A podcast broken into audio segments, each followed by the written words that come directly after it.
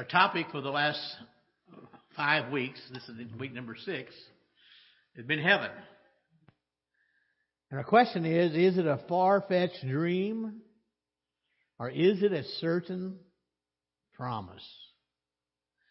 Now, I'm going to skip reading my text to start out with. We'll get to in just a moment. And uh, I think about heaven a lot. We all do. But I'm wondering do we really believe about heaven?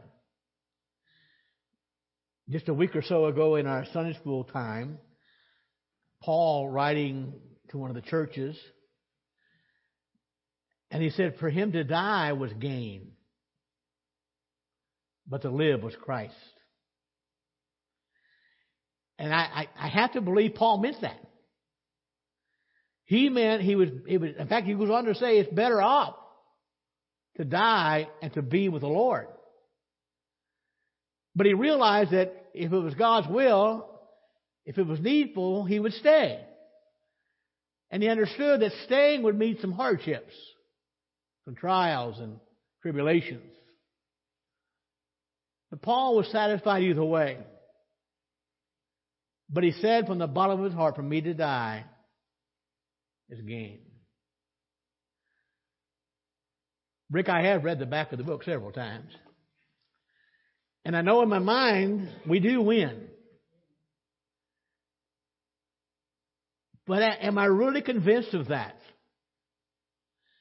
This past November, we went with down to Bowling Green and to celebrate, help Brother Ken Holland celebrate his 80th birthday.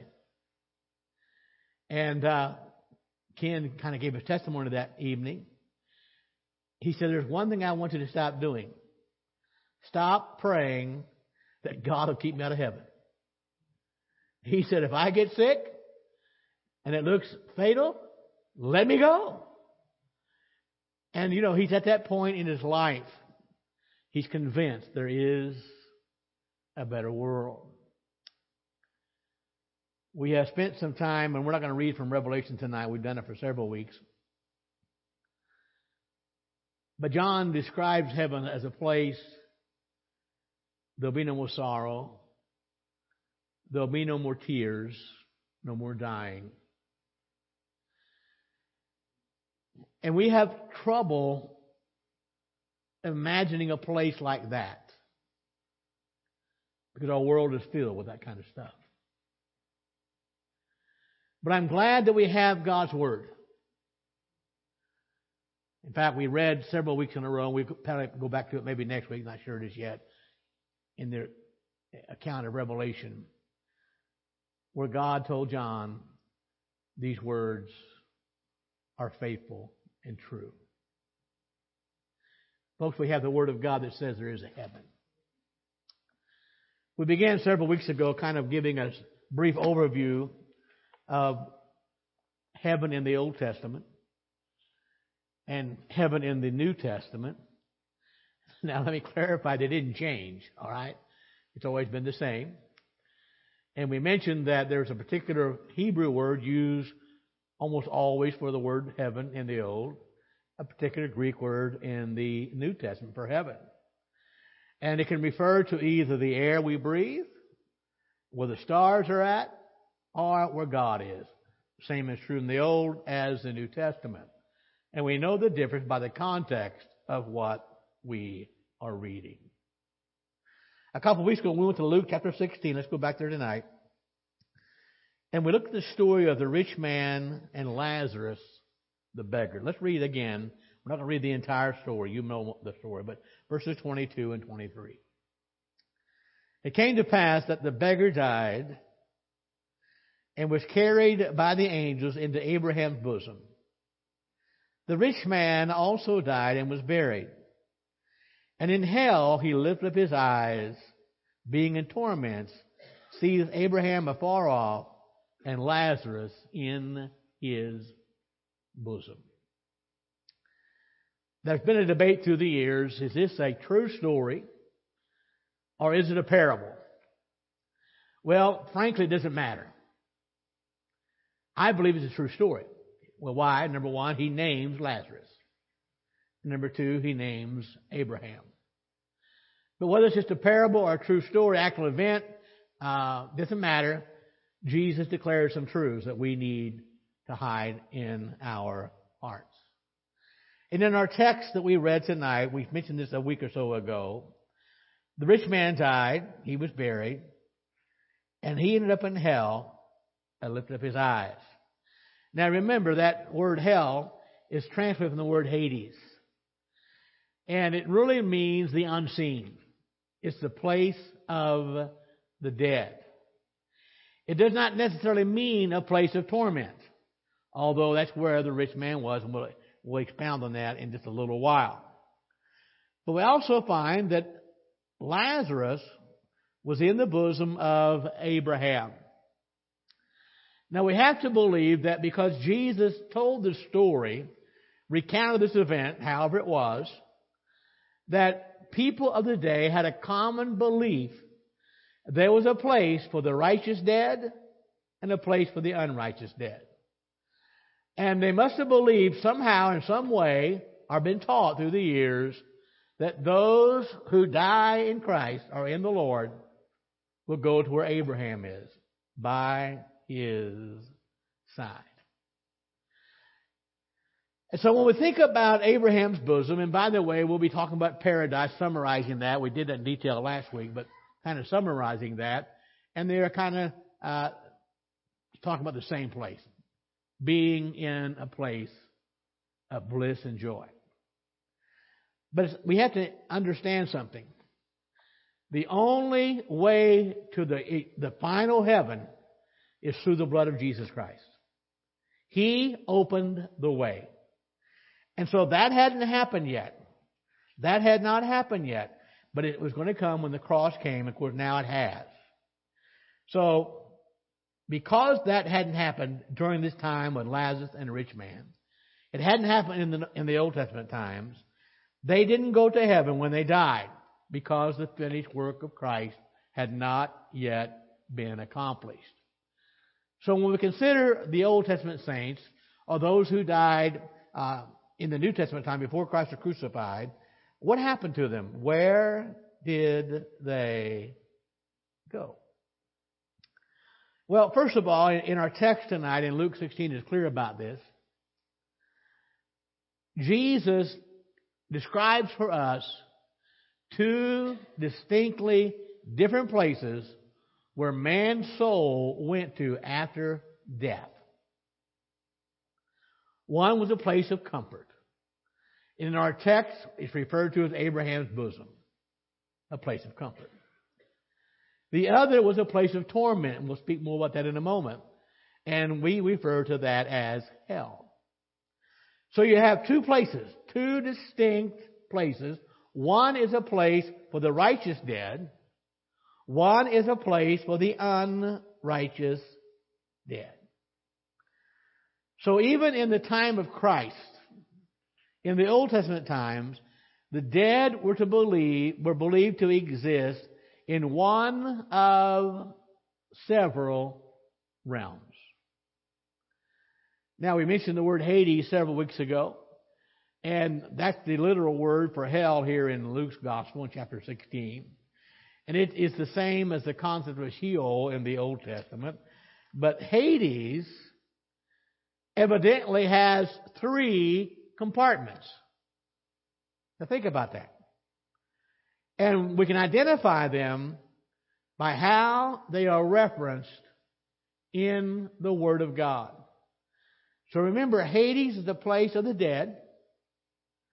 And evidently from scriptures, and we'll bear that out in a moment, it is made up of three compartments. Now remember, Hades also means the unseen. And uh, sometimes in the Word of God, it's the indefinite reference to the place of the righteous, or it could be the unrighteous. And again, only the context reveals which one that particular word is referring to. But remember, Hades is not, it is not the place of eternal damnation. Hades is a temporary abode. We must remember that. Now, last week we spent quite a bit of time looking at paradise, and and again, I believe the word paradise, Abraham's bosom, are kind of synonymous. Uh, but paradise, and kind of summarizing it, was really a place of blessing where the righteous go after they have died. And the word paradise, again, can be also used as a synonym for heaven. But it's not the final eternal heaven. Revelation 2 verse 7, look what it says. He that hath an ear, let him hear what the Spirit saith unto the churches. To him that overcometh will I give to eat of the tree of life, which is in the, which is in the midst of the paradise of God. One thing we need to remember. There has always been a separation of believers and unbelievers after death. We do not exist in the same place. It's interesting. The rich man wanted so bad for Abraham to send Lazarus to dip his finger in some water to cool the rich man's tongue in that torment. And look what Abraham said to the rich man. Beside all this, between us and you, there's a great gulf fixed so that they which would pass from hence to you cannot, neither can they pass to us that would come from thence. So using our word paradise, the righteous have always gone to paradise, and the wicked have always gone to hell, a place of torment. So whenever we consider Hades, or we call it hell, the place of torment where the rich man was. Or we call it Abraham's bosom, where the beggar was. Both are temporary holding places. Until the day that Jesus Christ comes back to judge the world. And that judgment is based on whether or not that individual those individuals have trusted Him as the Messiah, believed in Him. The first resurrection the Bible speaks about is the resurrection of believers, of the saints. And at that time, we will stand before the judgment seat of Christ. Make no mistake about it. But also understand the judgment seat of Christ is not to determine whether you're saved or lost. Did you hear what I said? That was already determined on Calvary in our faith in Christ. So if you appear at the judgment seat of Christ, know you are saved. Amen. The purpose of the judgment seat of Christ is to receive the reward we've earned in our service to the Lord. That is the judgment seat of Christ. But the Bible also speaks of a second resurrection. And that's the resurrection of unbelievers. And they won't be at the judgment seat of Christ. They're going to stand before the great white throne judgment of God. Revelation 20 verses 11 through 15. Again, John is writing. He is sharing what he saw while he was in heaven. Look what he says. And I saw a great white throne, and him that sat on it, from whose face the earth and the heaven fled away, and there was no place for them. And I saw the dead, small and great, stand before God. And the books were opened. And another book was opened, which is the book of life. And the dead were judged out of those things which are written in the books according to their works. And the sea gave up the dead which were in it. And death and hell delivered up the dead which were in them. And they were judged every man according to their works. And death and hell were cast into the lake of fire. This is the second death. And whosoever was not found written in the book of life was cast into the lake of fire. So at this great white throne judgment, all unbelievers will stand before God. At that point in history, they will be sent to their eternal destination. The wicked will go into the lake of fire. And the righteous will go to the new heaven and the new earth. Have you read the back of the book? For going to the new heaven, the new earth. So that kind of a summary of paradise. Now I mentioned there are at least three realms or compartments of Hades. One is paradise. Another compartment we call, we call torment or hell. Again, let's go back to Luke 16, look at verse 23. Speaking of the rich man, it says, In hell he lifted up his eyes, being in torments, seeth Abraham afar off, and Lazarus in his bosom. Many would agree at this point the rich man wished with everything he had he could be where Lazarus was. But notice, he was in hell and he was in torment. So this is a different place than Lazarus was. Now, could, now I don't know that Lazarus could see the rich man, but I know the rich man could see him.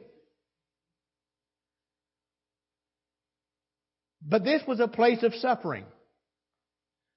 And certainly uh, that was similar to the Old Testament concept, except by the time the New Testament came around, uh, evidently people saw it as a temporary place waiting for the white throne judgment when everyone that's in hell, in torments, is going to now be dismissed to Gehenna.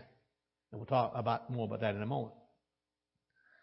And so this place, this compartment in Hades, contains all the living dead from the time of creation.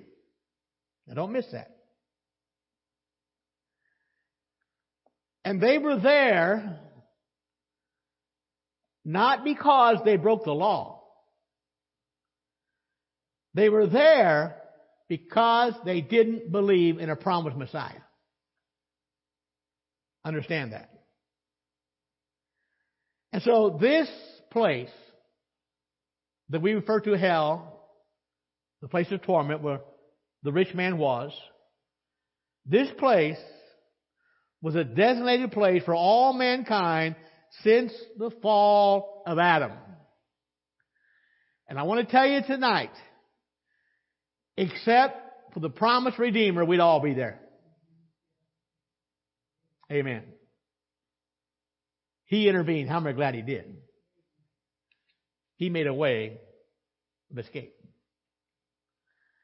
Now remember, and, and I realize, you know, they, they had a difficult job going from Hebrew to English and Greek to English, and I understand a little bit about that at least. That had to be difficult. I've been told that it has. I don't know Greek, but sometimes hell is not the best translation. Because when we think of hell, we think of the lake of fire. Uh, so sometimes it's not the best translation for the word Hades. But most of the time when that word is used, it refers, if you will, to this place of temporary torment. So we have paradise, we have the place of torment, or the place of hell. Now, by the way, I want to say tonight, even this temporary place, you don't want to go there. Not to the place of torment. But there's a third compartment in the underworld, and it's referred to as Tartarus. Now, you won't find that word in your English version, but it's a transliteration of the Greek word, and it kind of simply means the prison house. Let's go to 2 Peter chapter 2 verse 4. Peter makes a very strong statement. Here's what he says. For if God spared not the angels that sinned, notice the word angels that sinned, but cast them down to hell and delivered them into chains of darkness to be reserved unto judgment. Our English Bible says that God cast them down to hell. But it is a different Greek word than the normal word for hell. The Greek word, again, is a transliterated word, Tartarus. What does that mean? Now we know, first of all, from scriptures, it's a place reserved for the angels that sin. In Greek mythology, in ancient Greek mythology, Tartarus was considered a place of horrible, uh, a horrible pit of torment in the afterlife. And in Greek mythology, it was considered lower even than Hades, the place of the dead.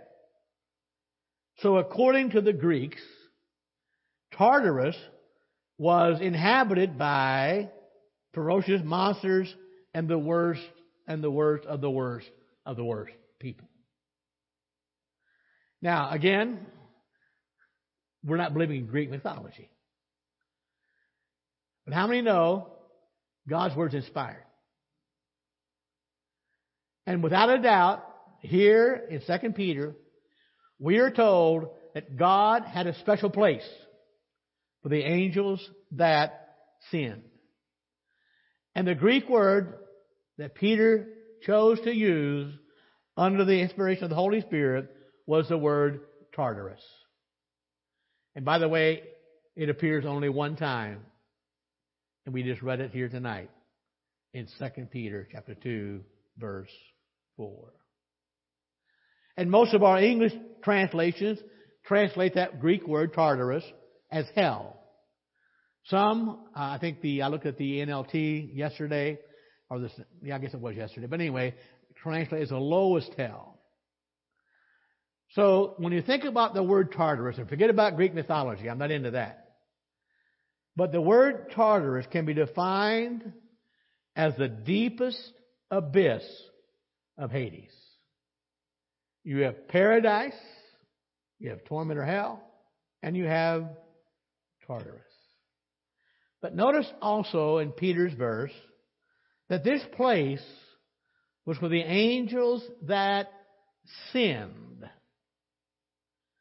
We're talking about demons here. Amen. Now there's another place that sinning angels are mentioned. And that's in Genesis chapter 6. Look what it says. The first two verses. It came to pass when men began to multiply on the face of the earth, and daughters were born unto them, that the sons of God saw the daughters of men, that they were fair, and they took them wives of all which they chose. So we find here in Genesis 6 angels who sinned in a particular way. And God says that these sons of God took control of human women and control of their offspring. So the debate through the years has been who are these sons of God?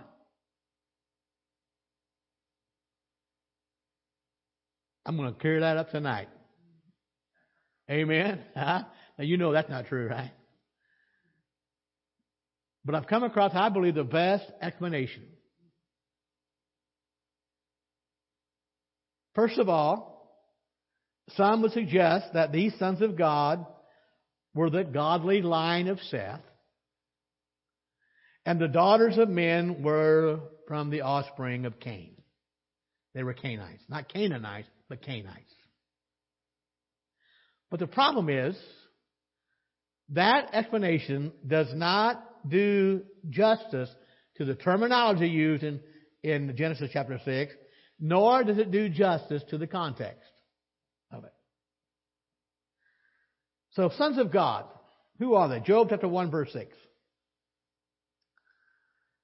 Now, there was a day when the sons of God came to present themselves before the Lord. And Satan came also among them. So here in Job chapter 1, we have a clear indication that sons of God are angels. They are not from the line of Seth. The terminology and the context of Genesis 6 does not allow that to fit. Now there's another group. And I must confess, I used to kind of lean this direction. Who believed that the sons of God were angels. I still believe that. But they believed that these angels cohabited with women on earth and therefore produced ungodly children. But there's a conflict here. Matthew chapter 22 verse 30. Now let me give you the context. The Sadducees were trying to uh, debate Jesus to cross him up. And uh, of course, they didn't believe in the resurrection anyway. And they gave him the example. Suppose someone, you know, married a wife and uh, a woman took a, a man for a husband and, and he died and, and so her, his brother married the same woman and he died and I think the story goes up to seven husbands. And the Sadducees said, okay, whose wife shall she be in the resurrection? From a group of people who didn't believe in resurrection, right? Here's Jesus' answer. He says, in the resurrection, they neither marry nor are given in marriage, but are as the angels of God in heaven. So again, angels don't marry, they don't procreate necessarily. Oh, they don't. Now, by the way, make sure I'm clear on this. I'm trying to be kind. Do you realize what you think about heaven doesn't matter, but what God's Word says matters? Now, I don't know how in the world Pam is going to get along in heaven without me. Come on, think about it. I mean, she thinks she's in heaven now. But here's what I want to say. I don't understand. I don't know how I'm going to get along without her. But whatever God's got planned there is better than it is here. You got to count on that. But Jesus is very clear. There's no marriage in heaven. It's simply not going to happen. Now, do I understand everything about that? No, I don't. But I still believe he's got this. Okay? So I, think he clarifies something, especially for the Sadducees and us. Don't worry about that. That's not a problem in heaven. We get there, we'll be like angels. We'll not marry in heaven. So what happened in Genesis chapter 6? There has to be an explanation for it. I think the most probable explanation is there were powerful, prideful men, rulers, if you will, who were indwelt by fallen angels. They were controlled by fallen angels. Now, by the way, I think it's in Ezekiel. I didn't, I didn't look it up again to, to refresh my memory, but we know that uh, the Bible speaks about the king of Tyre. And as you read in, in the context of it, he also refers to Satan himself being in the Garden of God. And we know the king of Tyre was not in the Garden of Eden. So the bottom line was Satan had taken control of the king of Tyre. He was an awful, wicked king. And so the one who had control of him, the one who had possessed him, if you will, who directed his life, had been in the Garden of Eden. So we know that happens in the Word of God. So I think the best explanation those sons of God cannot be the sons of Seth. Doesn't fit the context of terminology. They could not have married themselves with women. That doesn't work either, according to what Jesus said in Matthew 22. So it has to be fallen angels who left their habitations and inhabited the body, the human bodies of these prideful men and warriors who were once mighty men on the earth. Angels that sinned. Go to Jude chapter 1 verse 6. Jude writes about angels which kept not their first estate, but left their own habitation. Notice this. He hath reserved in everlasting chains under darkness unto the judgment of the great day. Now, James doesn't use the word Tartarus here, it's only used in Peter. But there's no doubt he's talking about the same place. He talks about these angels who left their first habitation, their own habitation. God has placed them in everlasting chains, and they are under the darkness. They are under the place of the dead, the deepest abyss of Hades. And because they left their first habitation, God has cast them down into Tartarus. And they are being held in everlasting chains under darkness until a later day of judgment.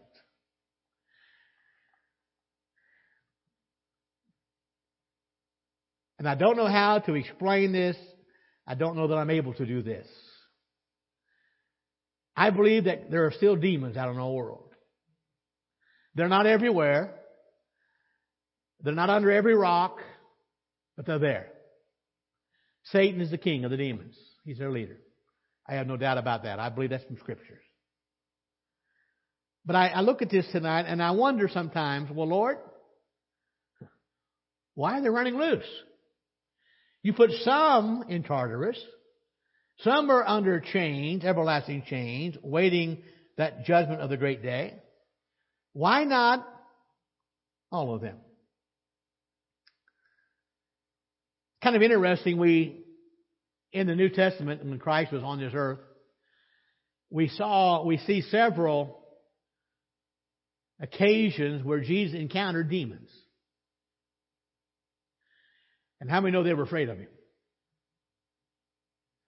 One preacher said that Christ is the only one who can scare the hell out of hell. And he did. And you have to wonder.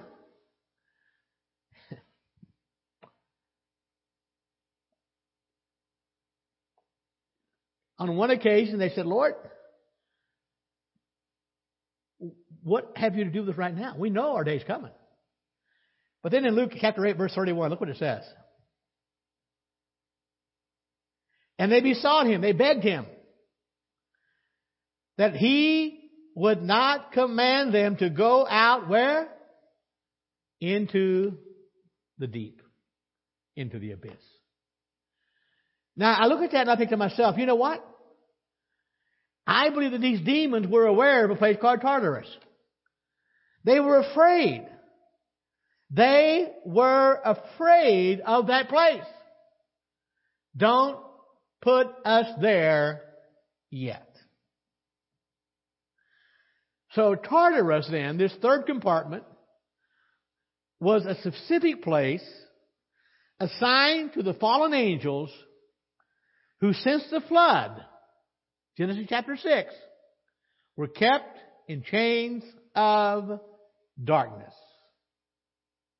Go to 1 Peter chapter 3, verse 19 and 20.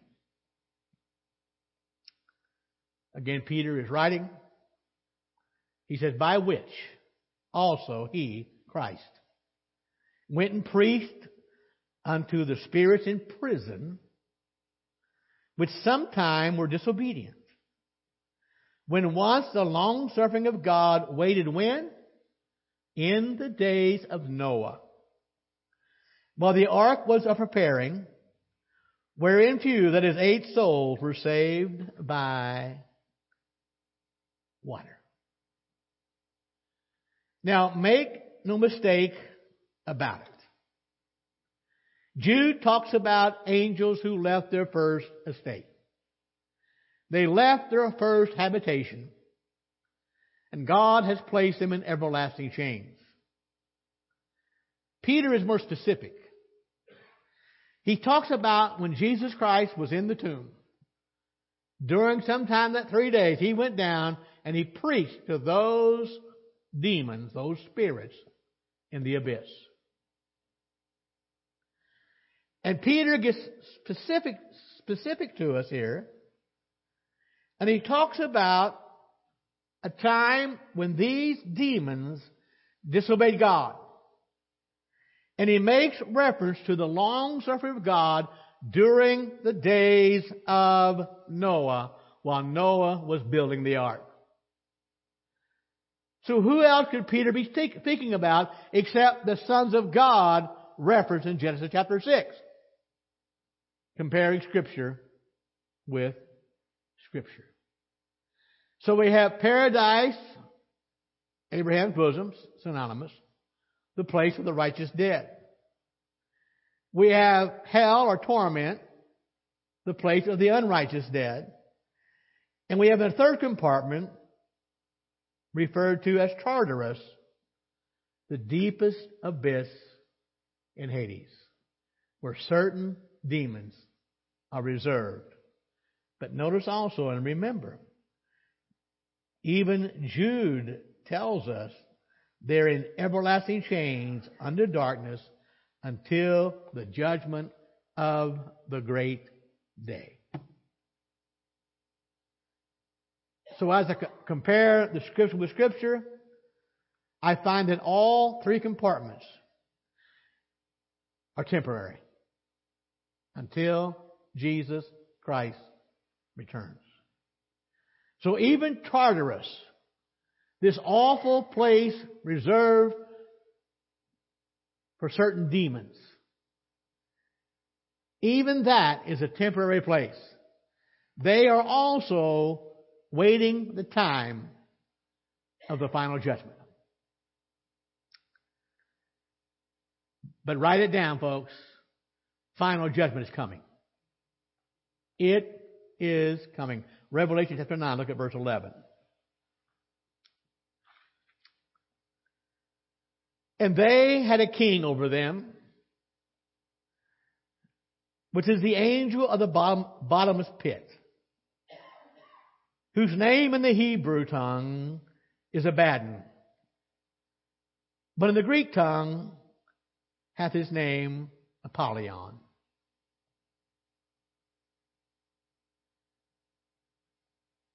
Now I realize there's a debate about the tribulation.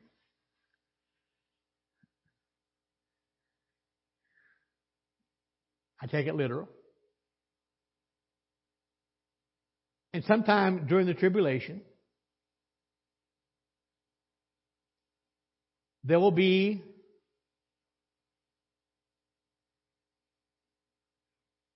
some creatures released out of Tartarus.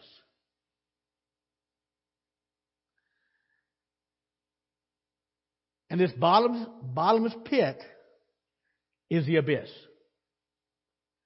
And without a doubt, it is a part of Tartarus. And John tells us in Revelation 9, there's at least one very powerful angel confined there. In the Hebrew, his name is Abaddon. The Greek, it's Apollyon. Isaiah 54 verse 16. God says, Behold, I have created the smith that blows the coals in the fire, and he that bringeth forth an instrument for his work, and I have created the waster to destroy. Understand the king of the bottomless pit uh, of the abyss of Tartarus, he is a destroyer. And that's what he does in Revelation 9, the first 11 verses. He's also the angel of death. And during the last half of the Great Tribulation, this being, this demon, will be released along with a vast horde of demonic spirits to rule over death and bring destruction to the earth. But my friend, they'll be judged. So we're talking about the final judgment. Another word used for hell in the New Testament is the word Gehenna. And Gehenna refers not to a temporary place, but an eternal place of torment. The word of Gehenna is derived from the phrase, the valley of Hinnom. And the valley of Hinnom was a place where the ancient people in the Old Testament times offered sacrifices to their god Molech.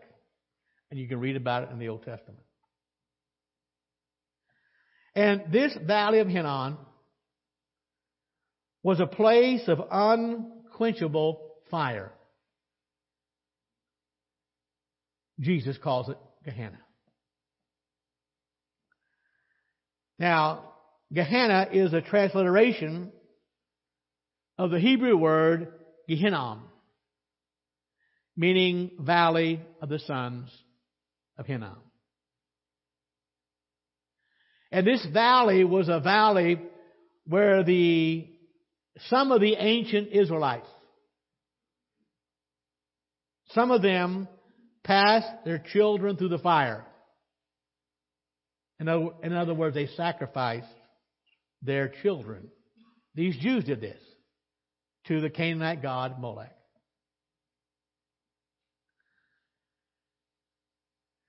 And by the way, God was not pleased. God has never, never condoned child sacrifice. In later years, Gehenna continued to be an unclean place. And it was used for burning trash from the city of Jerusalem. And in the New Testament times, Jesus used the word Gehenna for an illustration of hell. Here is what hell looks like. God so much despised the God of Molech he explicitly forbade the Jews from having anything to do with Molech. Leviticus 18 verse 21. And thou shalt not let any of thy seed, your children, pass through the fire to Molech. Neither shall thou profane the name of thy God. Why? Because I am the Lord. So God even warned them, if you do that, that abominable thing at my side, God warned them of impending judgment. God said He would send them away if they didn't keep their attention and their worship toward God. Focus on God. It's also interesting, and we're not going to turn there tonight, but in Jeremiah, in another prophet, prophetic warning, God renamed the valley of Hinnom to the valley of slaughter, a place of slaughter. But the problem was, the Israelites didn't listen to God. Evil kings of Judah Ahaz was one of them. He used the valley of Hinnom for demonic practices. And you can read it in 2 Chronicles 28, by the way.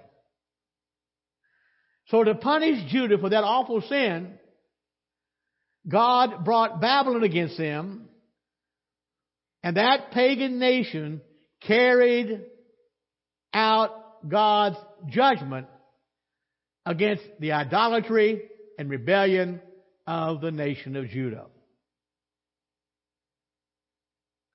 You know the story. It wasn't until after 70 years of exile that the Jews were allowed to return back to Israel. I never caught this till a few years ago when Jim was in Bible college and they were studying the Old Testament. Jeremy, what was one thing after the captivity of the Jews never did again? Yes, say it again. They didn't practice idolatry. How many know God has a way of getting this, getting this uh, lesson through? They did not practice idolatry.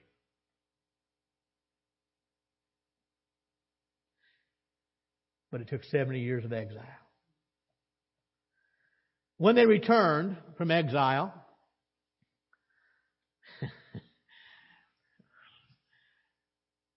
using a modern term, the valley of slaughter was repurposed.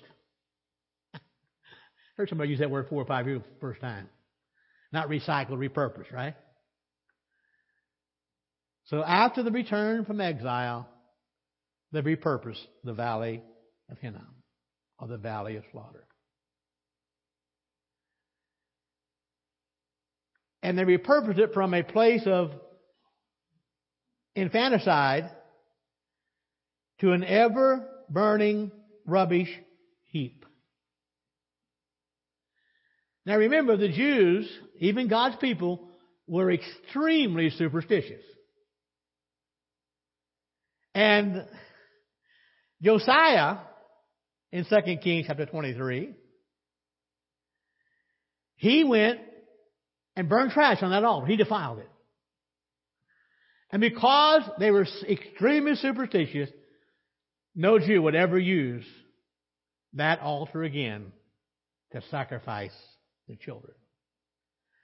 So at that point, child sacrifice and all other forms of idol worship ceased in Israel. So when Jesus spoke about Gehenna, he was talking about the valley of slaughter. And Gehenna became a place where the corpses of criminals, dead animals, all manner of refuse were thrown to be burned and destroyed. And so the Gehenna Valley was a place of burning sewage, a place of burning flesh, and a place of burning garbage. How many want to live next to that thing?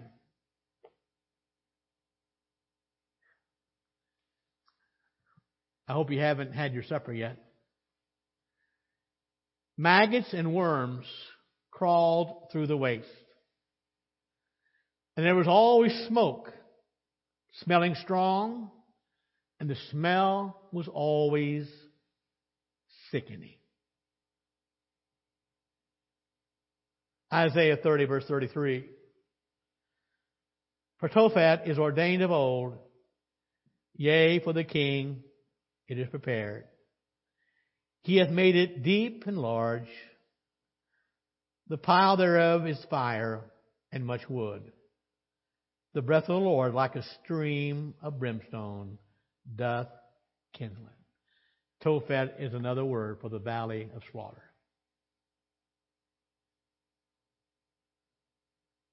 So Jesus talks about Gehenna. If you lived in Jerusalem at that time, in that area, you knew what he's talking about. You, you, you recognized the stench. You saw the worms there everywhere.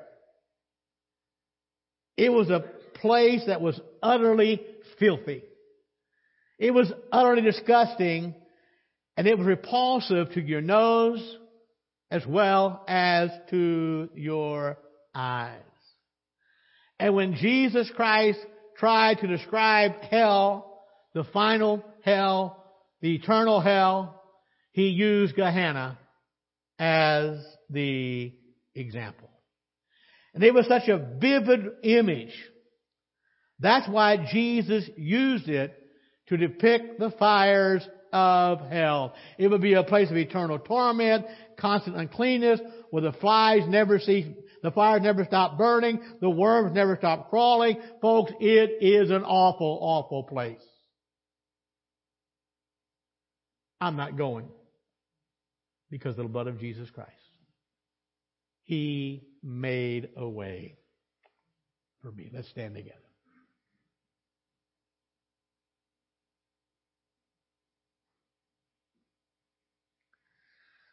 Father, we thank you for your precious word. And your word is very clear, Lord.